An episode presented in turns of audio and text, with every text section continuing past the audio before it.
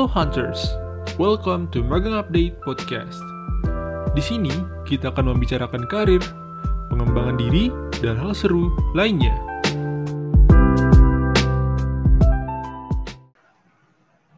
Good day Hunters, welcome back to Magang Update Podcast. Gimana nih kabarnya? Semoga Hunters di rumah selalu dalam kondisi sehat dan bahagia ya. Amin. Tak kenal maka tak sayang, tak sayang maka tak cinta. Kenalan dulu yuk. Nama aku Navia, aku bagian dari Business and Partnership Development di Magang Update. Nah, di episode kali ini aku bakal ngajak hunters semua buat kenalan lebih dekat dan nyimak pengalaman guest speaker kita yang super spesial hari ini. Sesuai topik hari ini, kita bakal gali insight dan juga memastikan stereotip-stereotip yang sering kali muncul nih di kalangan masyarakat tentang perusahaan startup. Dan pada kesempatan kita bakal dengar secara langsung dari seorang intern di salah satu perusahaan startup ternama loh. Langsung aja yuk kita sapa orangnya. Halo Kak Adel, gimana kabarnya? Halo. Halo, baik-baik, sehat. Alhamdulillah sehat ya. Uh, Kak Adel sekarang lagi sibuk apa aja nih Kak? Uh, so far sih karena lagi semester akhir, jadi mungkin uh, sibuknya di skripsi sama intern sih, sama ada proyek lain sih di luar dua itu. Itu. Oh, berarti lumayan sibuk ya Kak Adel ini? Ya, lumayan produktif. Oke deh, menarik. Mungkin nggak usah lama-lama lagi kali ya, soalnya Hunters di rumah kayaknya udah pada penasaran nih sama Kak ada buat dengerin ceritanya gitu. But before that, sebelum kita mengulik lebih jauh ya, mungkin boleh dong Kak Adel perkenalan diri dulu nih. Oke oke, halo teman-teman semuanya yang lagi denger di rumah. Kenalin nama aku Adel, panggilannya. Uh, nama aslinya sih Melania Adelia. Uh, saat ini aku intern di Shopee dan sebenarnya kenapa aku jadi speaker di hari ini karena aku beberapa kali udah sempat intern juga di tempat yang lain dan mungkin bisa membantu teman-teman buat tahu tentang stereotip apa sih yang sebenarnya normalnya ada di masyarakat gitu. Wah, kalau boleh tahu itu ada pengalaman apa aja nggak selain yang di Shopee? Sebenarnya kalau yang sebelumnya itu sempat digital marketing intern di Finansialku, terus juga sempat jadi business development intern di Apiari, coworking space dan juga sempat juga jadi project leader di salah satu di acara di salah satu acara besar yang diselenggarain sama Create It sih. Oh oke okay, menarik. Uh, kalau yang finansialku itu berarti sifatnya juga perusahaan startup ya kak? Iya. Uh, sama uh, aku juga sekarang lagi ngebangun startup juga sih. Jadi teman-teman kalau misalnya mau tahu boleh cek hmm. skillet.id, boleh di follow juga. Itu aku lagi ngebangun sama teman-teman aku. Jadi boleh dicek-cek dan join ke acara kita. Wah itu tuh teman-teman jangan lupa di follow ya. Kayaknya aku sendiri nanti habisnya podcast ini bakal ngeliat deh. Kayaknya keren banget ya. Oke, mungkin tadi kita udah denger uh, pengalaman sekilas ya dari Kak Adel ini udah kayaknya bakal insightful banget sih bahasan kita hari ini. Dan uh, mungkin kita langsung mulai aja kali ya, Kak Adel. Boleh, boleh. Nah, jadi uh, di awal sebenarnya udah sempat aku singgung ya kalau Kak Adel ini udah punya pengalaman yang cukup menarik di bidang startup. Dan uh, boleh nggak sih Kak Adel ceritain awal mulanya kenapa bisa milih magang di startup? Mungkin dari sekian banyak pilihan ya perusahaan misal perusahaan corporate atau perusahaan industri lain kok yang dipilih startup nih Hmm, oke okay, oke. Okay. Jadi sebenarnya kenapa milihnya startup? Karena kebetulan aku kan jurusannya itu digital business ya, jurusan kuliahnya. Jadi oh, okay. uh, kalau ditanya sebenarnya dari major aku itu yang paling bisa masuk dan paling sesuai buat dimasukin itu apa? Pasti yang internet based atau enggak teknologi based gitu. Intinya pasti yang digital based banget kan. Dan of course mungkin kalau di Indonesia sebagian besar yang digital based atau teknologi based itu pasti startup kan. Jadi emang itu adalah tempat yang menurut aku tuh cocok buat aku berkembang dalam uh, dalam segi pembelajaran dan juga buat di masa depan karena mungkin setelah lulus kuliah aku bakalan fokusnya dan bakalan enjoy juga di bidang itu gitu. Jadi alasan kenapa masuknya ke startup karena emang cocok sama jurusan sih itu yang pertama. Terus yang kedua karena aku awal mulai intern itu dari semester empatan gitu kan. Dan karena masih semester awal kuliah dan waktu zamanku dulu itu tuh emang yang paling terbuka sama requirement yang bisa aku masukin itu adalah startup sih. Jadi kalau misalnya di BUMN ataupun di corporate mungkin dia nyarinya emang yang uh, udah bisa uh, fleksibel secara waktu kuliah kan. Jadi susah untuk dimasukin gitu. Jadi aku waktu awal udah nyobanya di startup, akhirnya keterima dan ternyata enjoy juga, akhirnya dilanjutin sampai sekarang. Gitu sih so far. Wah, jujur ini uh, menarik banget sih Kak Adel karena dari yang aku lihat Kak Adel nih udah mulai magang di startup juga dari lama semester 4 bisa dibilang itu kayak semester tengah-tengah ya uh, dan apa kalau dilihatin emang Kak Adel juga udah punya pengalaman cukup lama ya di perusahaan bidang startup nah uh, mungkin aku mau ngaitin sama ini sih kan kita pasti sering ya dengar beberapa stereotip mengenai orang bekerja di startup. Mungkin boleh nggak sih dengar dari Kak Adel beberapa stereotip nih yang sering didengar sama Kak Adel sendiri? Hmm, mungkin boleh Nafia kasih tahu nggak satu stereotip yang pernah kamu dengar juga? Um, stereotip yang pernah aku dengar startup itu tentang waktu kerjanya yang bisa dibilang nggak stabil mungkin kalau startup bakal uh, kayak ada tugas yang berat banget pada satu waktu tapi bisa jadi di waktu berikutnya malah justru nganggur banget gitu ya itu itu benar kok itu benar kok Naf. Jadi emang aku ngerasain kayak gitu sih. Jadi oh. kalau misalnya ada kerjaan tuh pasti based on atasannya gitu kan. Kalau misalnya atasannya lagi banyak kerjaan banget kadang kita suka dianggurin karena ntar takutnya kan kita uh, apa ya kita kan harus dicekin juga kan. Karena kita kan masih intern kan intern ya. Jadi uh, tugasnya harus dicekin lagi sama atasan. Jadi kalau dia lagi sibuk banget kadang nggak dikasih tugas gitu. Atau kadang kalau misalnya uh, lagi sibuk banget nih gak ikutan sibuk tapi kita kayak ditelantarin itu juga sempet sih kayak gitu tapi kalau so far sih aku buat jam kerja uh, hmm. itu selalu ada day to day tasknya juga jadi oh. di hari ini aku ngerjain apa, besok aku di ngerjain apa, gitu aku udah tahu mau ngerjain apa-apa aja.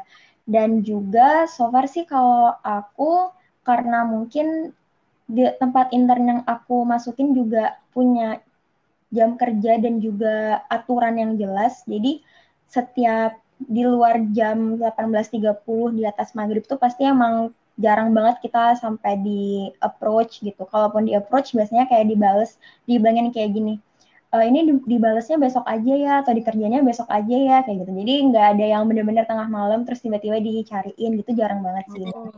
uh, kalau misalnya hari libur ya tetap libur dengan tenang kayak gitu. Itu sebenarnya banyak banget startup yang yang fleksibelnya terlalu fleksibel. Cuman uh, tergantung lagi dari company-nya apa sih. Cuman kalau aku so far sih dari masalah fleksibilitas waktu itu gak gak terlalu masalah sih gitu. Paling tuh uh, stereotip apa yang sering aku dengar itu paling uh, dibudak ya diperbudak ya enggak sih? Ah itu. Iya aku juga sering dengar tuh. Iya itu kayak semua orang pokoknya kayak teman-teman aku kalau misalnya ngomong sama aku juga ih ada kamu tuh dikerjain ya sama startup kayak gitu. Atau enggak ada kamu diperbudak ya sama startup kayak gitu kan. Ya hmm. sebenarnya memang mungkin karena startup tuh uh, fast pace ya karena digital juga jadi fast pace banget.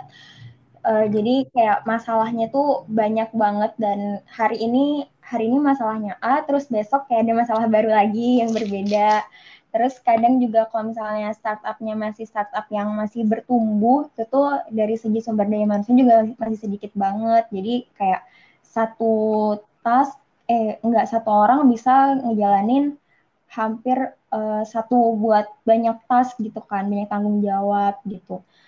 Gitu oh. sih. Tapi uh, uh, tapi menurut aku sih so far aku masih enjoy ya kalau misalnya yang aku pelajarin itu masih bisa aku masih masih apa ya masih relevan sama apa yang aku apa yang mau aku pelajarin dan juga masih manusiawi lah jumlah tugasnya. Itu aku masih oke oke aja sih so far sama stereotip stereotip yang ada. Oke, berarti emang kalau di bidang startup sendiri yang aku dengar dari Kak Adel emang ada pros and cons-nya gitu ya. Mungkin kalau itu kita fleksibel, tapi kalau cons-nya ada nih beberapa perusahaan gitu mungkin ya yang uh, malah apa memperbudak gitu istilahnya. Tapi nggak semua perusahaan ya, tapi kebanyakan ya, startup gitu. Oke. Noted, noted. Ini bagus banget sih insight-nya. Mungkin nanti dari hunters ya yang masih pada bingung gitu mau apa mau terjun di dunia startup atau gimana. Nah, ini insightful banget sih jujur. Berarti karena aku tadi juga sempat dengar ya kayak semisal uh, pekerjaannya itu bisa beda-beda tiap waktunya menyesuaikan sama keadaan atau kondisinya gitu ya. Berarti bisa dibilang um, perusahaan startup itu waktu kerjanya dinamis gitu ya? Mm-mm, iya benar sih, tapi itu tergantung lagi sama perusahaannya sih sebenarnya. Karena kalau aku sendiri emang di kontrak juga kan pasti uh, aku setiap sebelum masuk ke intern mana pun itu ada kontraknya dulu kan.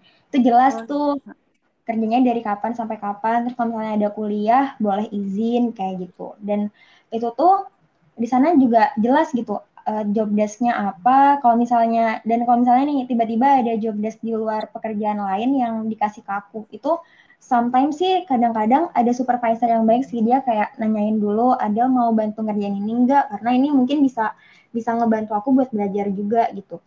Tapi ada juga beberapa yang kayak uh, tiba-tiba ngasih gitu kan. Tapi so far sih aku nggak pernah ngerasain kayak gitu. Jadi emang tergantung banget dari company-nya apa sih kayak gitu sama gimana supervisornya ngetrit si anak intern ini gitu jadi bener-bener bener kata Navia tadi kalau misalnya mau intern di mana pun itu harus riset dulu riset company-nya riset divisinya riset atasannya riset job desk-nya kayak banyak banget yang harus di riset sih Oh oke okay. ya ini ini perlu dicatat juga ya buat hunters karena uh, hal itulah yang nanti bikin kita apa ya istilahnya uh, bisa jadi pertimbangan gitu ya sebelum masuk di sebuah magang atau mungkin ketika kita mau interview pasti butuh banget ya kayak ngeriset ngeriset gitu. Oke okay, mungkin Benar. tadi uh, Kak Adel sempat nyinggung ini ya supervisor yang bisa dibilang kayak senior kita gitu kan di sebuah perusahaan ya. Nah, uh, apakah benar kalau semisal anak startup itu dibilang terlalu santai dan kadang terkas, terkesan kurang hormat gitu karena tidak ada senioritas. Aku uh, mungkin ada juga sih sempat mendengar stereotip ini, tapi aku kurang tahu ya kalau di perusahaan kamu itu benar apa enggak gitu. Uh, sebenarnya tuh kalau dibilang santai atau enggak itu tergantung ya karena kan yang namanya startup workloadnya tuh pasti banyak banget.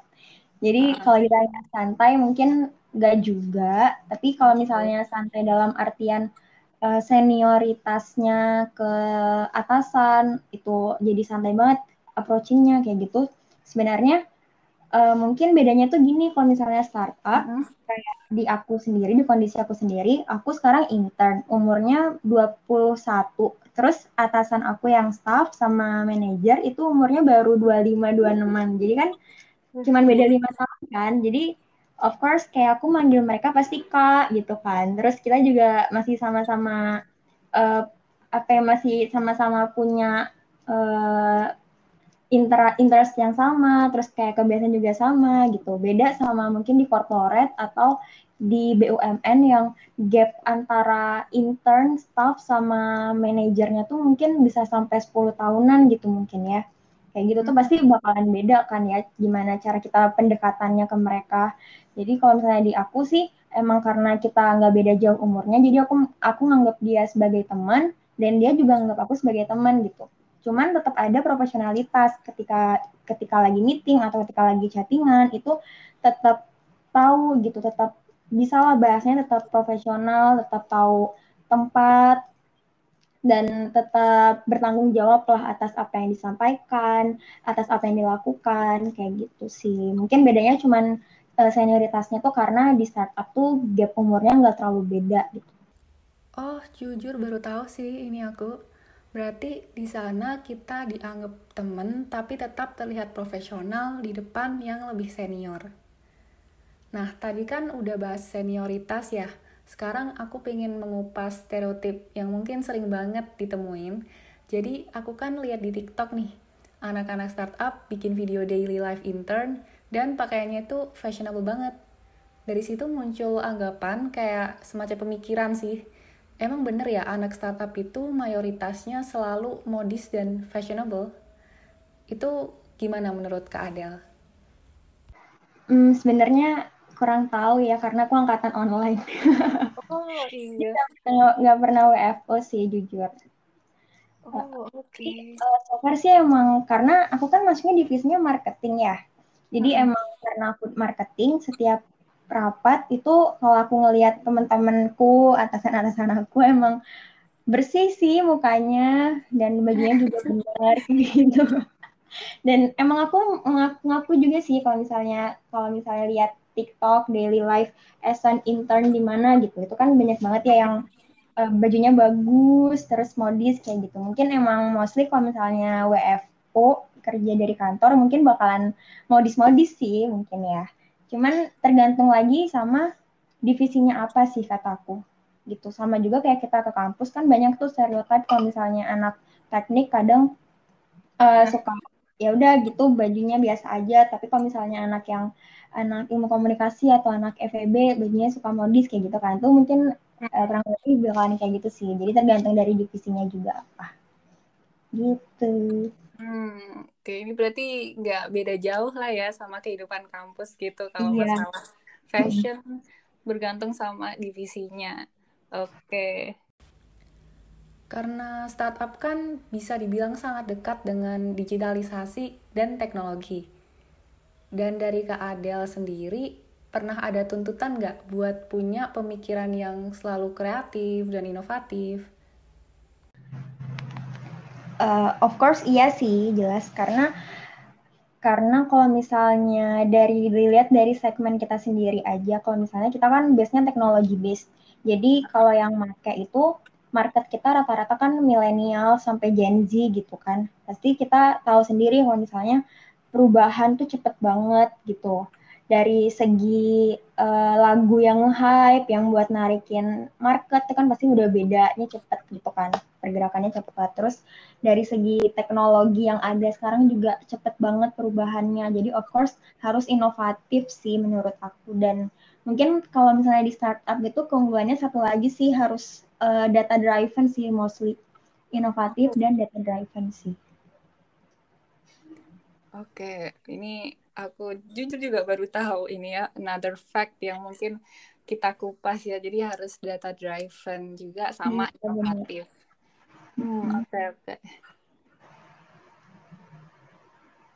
Iya, karena sebenarnya kalau misalnya data driven itu lebih ke arah biar kita nggak mm, bikin inovasi terus menerus tapi nggak tahu gitu uh, proofnya apa nih kenapa kita bikin inovasi ini gitu jadi emang mostly sih kalau di startup tuh beneran ditanya banget, beneran uh, apa ya sensitif banget lah sama masalah datanya apa gitu, pasti bakalan ditanyain gitu kayak gitu. Hmm, jadi mungkin bisa dibilang uh, data driven di sini tuh maksudnya kayak uh, harapannya datanya ini bisa jadi support buat inovasi yang mau kita iya. kembangin gitu ya. Betul. Realistis istilahnya. Aku ada satu pertanyaan menarik nih kak. Apa benar anak startup itu rata-rata cuma sekedar numpang nama perusahaan? Sebenarnya ini tuh uh, agak ambigu ya pertanyaannya numpang nama. iya sih agak sedikit ambigu ya. Uh, uh, tapi uh, so far sih kalau ditanya numpang nama mungkin um, lihatnya dari sisi mana nih? Kayak numpang nama dalam artian dia kerjaannya apa tapi sebenarnya waktu tapi uh, title-nya tuh beda sama apa yang dia kerjain atau dia masuk ke perusahaan tuh cuma buat gaya-gayaan doang gitu. Maksudnya gimana tuh? Ah mungkin uh, lebih ke gaya-gayaan aja. Hmm oke okay, oke okay, oke. okay uh, ini menurut pandangan aku sendiri ya sebagai anak startup dan mungkin beberapa temanku juga ada juga yang masuk ke beberapa perusahaan tuh emang emang pengen tuh pengen kelihatan keren gitu kan Tapi menurut aku sih mungkin emang banyak kan yang orang yang uh, punya namanya dream company gitu kan. Jadi aku pengen banget masuk ke perusahaan ini, perusahaan itu gitu. Dan mostly emang kenapa di kenapa pengen masuk ke dream company emang karena uh, dari segi branding dirinya ntar bakalan bagus gitu kan. Orang masih ngomongnya bakalan kayak gitu atau mungkin ada juga yang pure dari dalam hati pengen dapat uh, development experience gitu kan dari dream company-nya. Cuman banyak kan pasti emang karena brandingnya bagus, dilihat dari luarnya bagus kalau masuk ke dream company mereka gitu. Cuman kataku uh, itu impian dari sejuta umat ya masuk ke dream company. Tapi buat bisa keterima itu kan pasti susah gitu kan buat bisa masuk ke dream company itu. Jadi kalau ditanya numpang nama sih sebenarnya uh, emang dia keterima karena mereka dari segi CV udah capable dan juga waktu dari segi interview dan selection prosesnya dia tuh emang bisa menuntaskan diri gitu, emang bisa berhasil pace gitu dari interview, seleksi dan lain-lainnya gitu. Jadi numpang nama sih uh, lebih ke arah naikin nama kali ya motivasi hmm. gitu sih. Sebenarnya kalau numpang nama tuh nggak juga karena emang dia deserve lah. Mungkin kalau misalnya dia bisa keterima berarti emang dari segi kapabilitas udah bisa masuk gitu. Cuman emang naikin nama sih. Jadi udah, udah ada kayak brandingnya gitu. X mana X mana gitu um, jadi bisa dibilang semua orang itu punya dream company-nya. Dan mereka bakal berusaha buat masuk dong. Dan kalau keterima pun ya berarti emang cocok. Uh, kayak yang Kak Adel bilang tadi, berarti mereka punya kapabilitas buat masuk ke sana. Oke, okay, kan tadi kita udah bahas cukup panjang ya sebenarnya tentang stereotip-stereotip yang muncul di startup itu sendiri. Dan ada beberapa yang emang agak lucu gitu ya pertanyaannya, tapi ternyata menarik gitu waktu dikupas lebih dalam. Nah, um, ini ada nih, aku tanya, ini lebih ke pengalaman personal dari Kak Adel sendiri apa aja sih suka duka yang uh, Kak Adel rasakan sebagai seorang yang bekerja uh, yang magang di startup? Hmm, uh, paling kalau sukanya tuh banyak ya sebenarnya kayak karena kita kan bisa eksplor banyak nih masuk startup uh, jenjang karirnya tuh emang mungkin nggak sebagus kalau misalnya di corporate gitu kan yang jenjang karirnya bakalan gede gitu. Tapi kalau misalnya di startup itu uh, agak nggak ada nggak kelihatan jenjang karirnya gimana gitu. Cuman yang sukanya tuh lebih ke arah dari sisi mentorshipnya. Itu kan karena kita deket kan sama atasan kita karena dari segi umurnya juga deket gitu. Jadi kita bisa nggak nggak takut gitu buat nanya buat belajar hal baru atau kalau misalnya kita pengen nyoba sesuatu kita pengen fokus ngembangin sesuatu selama di tempat intern tersebut kita bisa ngomong ke atasan kita gitu. Dan dia juga bisa uh, ngebantu kita buat dapetin hal tersebut gitu kan karena saking karena fleksibel tadi. Terus uh, mungkin gak sukanya edukanya itu karena terkenal banget sama startup tuh ada beberapa yang unpaid. Terus kayak uh, kerjaannya workloadnya gede banget banyak banget responsibility-nya gede. Kadang tuh sampai bikin orang tuh kena mental health issue gitu kan karena saking uh, kita, cuma anak intern tapi tanggung jawabnya gede banget gitu kan. Banyak juga yang kayak gitu. Uh, tapi uh, apa ya dari sisi duit yang kita dapat atau dari sisi feedback yang kita dapat itu tuh nggak sepadan gitu kan. Itu juga itu kadang agak sedikit menyakitkan hati sih karena gue sempat ngerasain juga. Jadi workloadnya banyak banget sampai kepusing juga mikirin hal tersebut. Tapi uh, unpaid gitu kan. Gitu jadi kayak ngeliat ini perusahaannya dapat banyak banget tapi aku nggak dapat apa-apa apa yang kerja gitu kan. Jadi kesalnya di sana sih biasanya. Dan uh, paling kadang tuh uh, sebagai anak startup yang kerjanya kayak dari pagi sampai sore itu pasti ada kerjaan. Tiba-tiba kayak ngobrol sama anak yang kerja di BUMN gitu misalnya atau di corporate yang kadang uh, kerjanya nggak seriweh di startup itu suka iri juga sih karena gaji kita kadang kayak nggak beda jauh kan. Dari segi gaji jumlahnya nggak beda jauh. Tapi mereka kerjaannya tuh nggak sebanyak kita. Kadang suka iri juga sih ngeliat teman-teman yang kayak gitu. Gitu. Itu uh, dukanya. Tapi uh, so far sih lebih banyak sukanya sih karena kita ngerasa uh, belajar banyak hal baru. Terus uh, kalau misalnya kita mau networking itu beneran dapet banget di startup gitu. Karena ada banyak orang yang dengan senang hati ketika kita approach itu dia bisa ngebantu atau mau sharing-sharing bareng sama kita terus juga uh, dapat banyak ilmu dan ba dapat banyak teman-teman yang asik juga kan karena kita kayak tiap hari ketemu terus kerja bareng gitu jadi sebenarnya uh, banyakkan sukanya sih daripada dukanya menurut aku. Hmm, berarti ini ya kak uh, kak Adel sendiri ngerasa sukanya lebih banyak daripada dukanya. Iya. Dan iya, kalau dilihat dari beberapa sukanya ini lebih ke ini ya banyak yang buat bisa investasi diri sendiri ya iya uh, iya mungkin mungkin kalau misalnya kita orientasinya uang itu pasti bakalan jangan di startup karena kita dapat duit cuman nggak hmm. sepadan sama kerjaan kita gitu kan mungkin kalau misalnya orientasinya uang bisa nyoba di BUMN gitu. Tapi kalau misalnya kita emang orientasinya buat masa depan tuh kan misalnya. Atau uh, kita emang pengen banget buat masuk ke industri tertentu. Itu emang beneran bagus banget kalau coba nyemplung di startup gitu. Karena kita bisa explore diri banget terus juga ketemu mentor-mentor.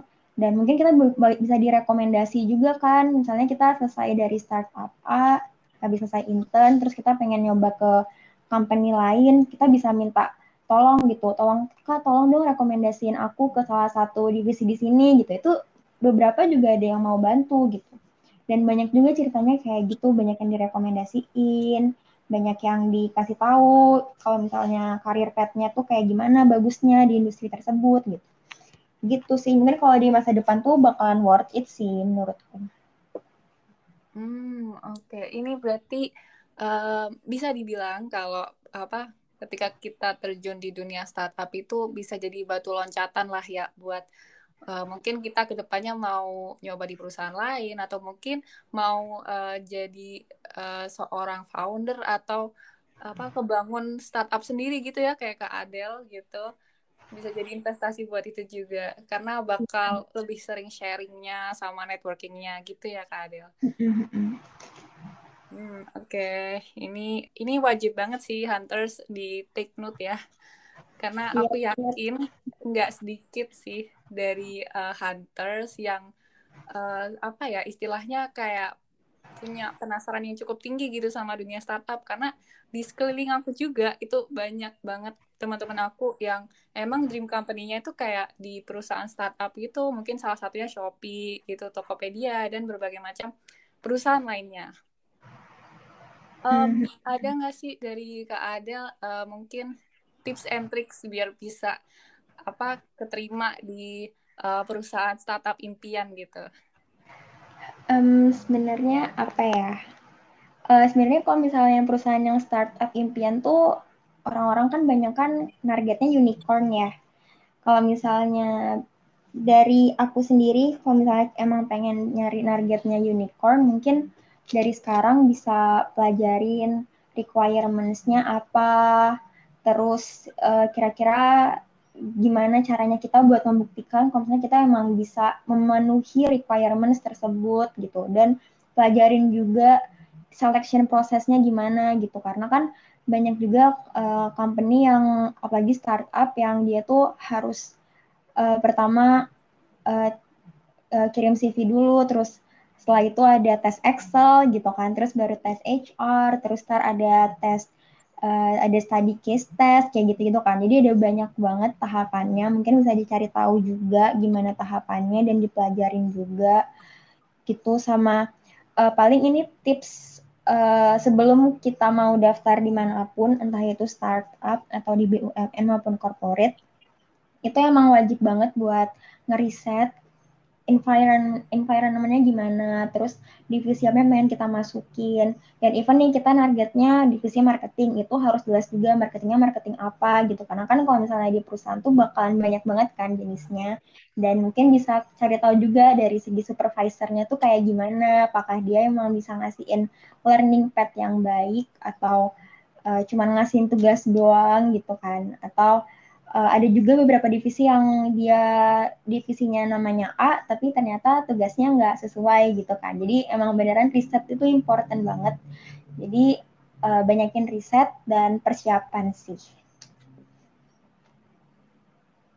Wah uh, ini menarik sih ya buat uh, hunter semua yang mungkin pada pingin buat uh, masuk di perusahaan startup. Jadi tadi ada beberapa tips yang udah disebutin dari Kak Adel sendiri dan um, kalau yang dari aku dengar lebih banyak lebih banyakin di risetnya gitu sama ya, Uh, sering-sering belajar apa ya kayak mempelajari divisi-divisinya atau mungkin uh, cari tahu supervisornya gitu ya kak Adel. Iya uh, benar. Karena tiap supervisor tuh biasanya bakalan ngasihin environment yang berbeda gitu kan buat timnya. Dan itu bakalan berpengaruh juga karena kan kalau misalnya misalnya nih pengennya intern kan cuma tiga bulan kan jadi harus bisa memaksimalkan tiga bulan tersebut buat belajar. Jadi emang penting banget gimana cara supervisor itu bisa uh, bantuin kita buat belajar tuh beneran berpengaruh banget. Mungkin ada satu pertanyaan terakhir kak. Dan cukup relatable nih sama yang barusan dibilang kak Adel.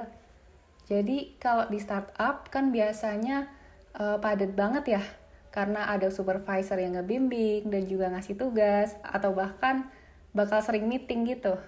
Nah, dari Kak Adel nyaranin gak sih buat kita-kita semisal nantinya keterima intern di startup, tapi kita sekaligus ngambil intern di tempat lain dan juga mungkin ikut beberapa organisasi lainnya. Menurut Kak Adel kalau kondisinya kayak gitu, kira-kira memungkinkan nggak? Karena kan bakal super sibuk banget kan Iya benar-benar. Ini sebenarnya kayak banyak banget sih yang nanyain ini ke aku karena uh, dulu tuh aku kan intern di startup, terus juga masih di tengah perkuliahan, terus juga ikut organisasi kan. So far sih kalau misalnya kamu WFH itu bakalan bisa sih karena nggak perlu menampakkan diri di kantor kan. Jadi bisa uh, bisa lebih memanajemen waktu dengan baik. Jadi kalau misalnya ada tugas apa, itu kita bisa mengestimasi waktu sendiri kira-kira selesainya berapa jam terus ketika ada meeting di tempat lain kita bisa tetap masukin hal tersebut gitu. Jadi menurut aku sih masih bisa tapi tergantung dari gimana kita bisa nge-manajemen waktunya sendiri sih. Dan itu uh, emang perlu prioritation gitu. Jadi kita harus memprioritaskan kira-kira yang harus diprioritas apa aja? Apakah kita emang mau ngeprioritasin kuliah atau mau ngeprioritasin start uh, bikin project lain atau intern gitu kan. Jadi ketika nanti ada yang bertabrakan, kita tahu tuh mana yang harus kita pilih gitu. Terus karena di startup tuh kan biasanya kalau misal walaupun intern tuh kan bakalan tetap full time kan kerjanya. Jadi kalau misalnya nanti tiba-tiba ada meeting organisasi atau ada kuliah gitu kan berarti of course harus izin ke supervisornya kan atau enggak harus izin ke kampus gitu. Nah, kalau saran aku sih mungkin uh, kita harus komunikatif lah ketika awal-awal masuk ke tempat intern atau ke startup tersebut kita bilang apa kesibukan kita saat itu terus apa jam-jam kapan jam-jam yang emang kita harus join di tempat lain dan nggak bisa datang di sana di tempat intern tersebut gitu. Itu harus dikomunikasikan gitu. Jadi emang harus komunikatif dan tahu prioritas dan juga harus bisa manajemen waktu. Gitu. Hmm, jadi, uh, jadi ini ya sebenarnya kita bersyukur juga ya apa ada di kondisi ini. Ya mungkin iya, banyak kayak tapi kita bisa WFH gitu dari rumah dan uh, apa ya bisa dibilang dari hal yang tidak memungkinkan kayak multitasking di beberapa organisasi dan magang. Jadi sekarang malah kayak justru jadi kesempatan baru gitu ya kak? Iya iya benar. Oke dan tadi juga ada beberapa tips tuh kalau semisal nanti ya dari hunters pada uh, mungkin keterima di perusahaan startup impiannya itu yang penting kita harus pintar-pintar manajemen waktu dan juga komunikatif gitu ya Kak Adel. Iya betul banget. Harus komunikatif sih. Jadi jangan uh, waktunya kuliah tapi malah maksa pengen intern. Padahal sebenarnya kalau misalnya lagi intern tuh supervisor tuh pasti benar-benar terbuka gitu. Kalau misalnya kamu emang lagi jam kuliah ya udah kuliah aja gitu. Kadang mereka juga mereka tahu lah emang anak kuliah emang tugasnya buat belajar kan bukan bekerja. Jadi pasti mereka uh, bakalan nge-support juga sih seharusnya jadi jangan takut buat mengkomunikasikan seluruh kesibukan kalian ke atasan gitu nah itu tuh uh, walaupun apa ya bisa dibilang kita kerja di startup, yang penting itu kita komunikatif aja karena uh, kuliah itu tetap di nomor satu kan gitu ya iya, sama betul, perusahaan. Betul. Oke, um, mungkin sebelum mungkin apa ya pertanyaan dari aku udah cukup sih Kak Adel. Mungkin dari Kak Adel sendiri ada yang mau apa ditanyakan atau mungkin ada yang mau dibahas lagi tentang startup itu sendiri? uh, paling kayak uh, last statement kali ya. Last oh iya boleh banget. Sebelum ditutup kali ya Kak Adel. Iya. uh, Oke, okay, paling kalau dari aku tuh jangan takut buat nyoba di startup, tapi juga nggak boleh FOMO karena orang-orang pada nyoba startup, jadi pada nyoba startup semua gitu. Nggak boleh FOMO. Uh, tapi kita harus tahu juga sebenarnya apa yang kita mau dan industri apa yang pengen kita masukin apakah dari dari segi industri company-nya dari segi industri uh, job role-nya itu kita pengennya apa itu harus jelas banget dan walaupun kita pengen ngejar startup kita sebagai intern tapi kalau bisa sih tetap harus pinter-pinter nyari tempat intern nyari tempat startup. Jangan sampai kita uh, bukannya kita belajar malah kita dibudakin gitu kan. Karena banyak juga kasus yang kayak gitu.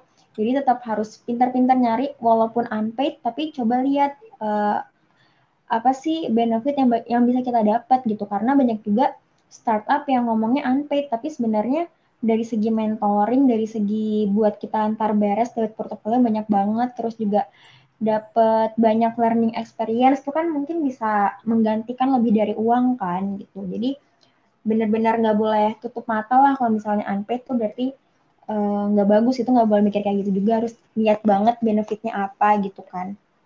Dan mungkin kalau misalnya di startup itu lebih mikir kalau ini tuh adalah tempat aku buat belajar gitu buat belajar buat mempersiapkan diri ke uh, ke industri yang aku mau jangan kayak kita ngebandinginnya dari segi duit gitu karena kalau misalnya dari segi duit pasti bakalan bakalan beda gitu kan dari segi job, uh, dari segi workloadnya, dari segi duit bakalan beda jauh lah dari corporate sama BUMN gitu. Jadi harus tahu lah gimana cara ngebandinginnya, tahu gimana risetnya juga dan harus pintar-pintar juga untuk uh, memahami diri gitu biar nggak cuma ikut-ikutan aja. Wah, keren banget pesannya Kak Adel. Semoga bagi hunters yang lagi ngejar perusahaan startup impiannya bisa lebih semangat lagi.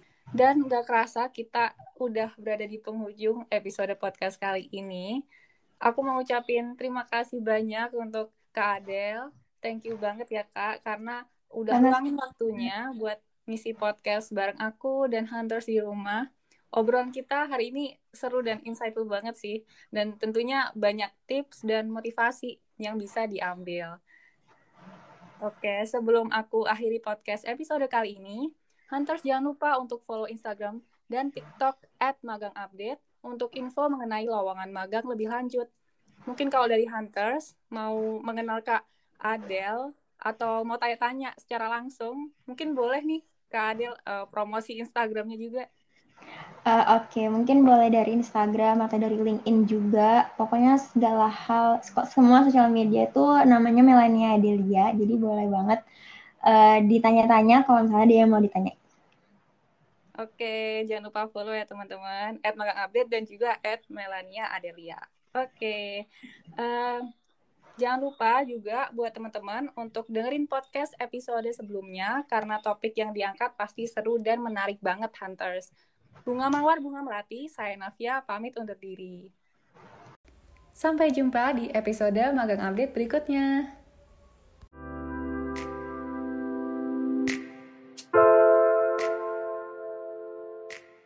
Thank you Hunters telah mendengarkan podcast Magang Update.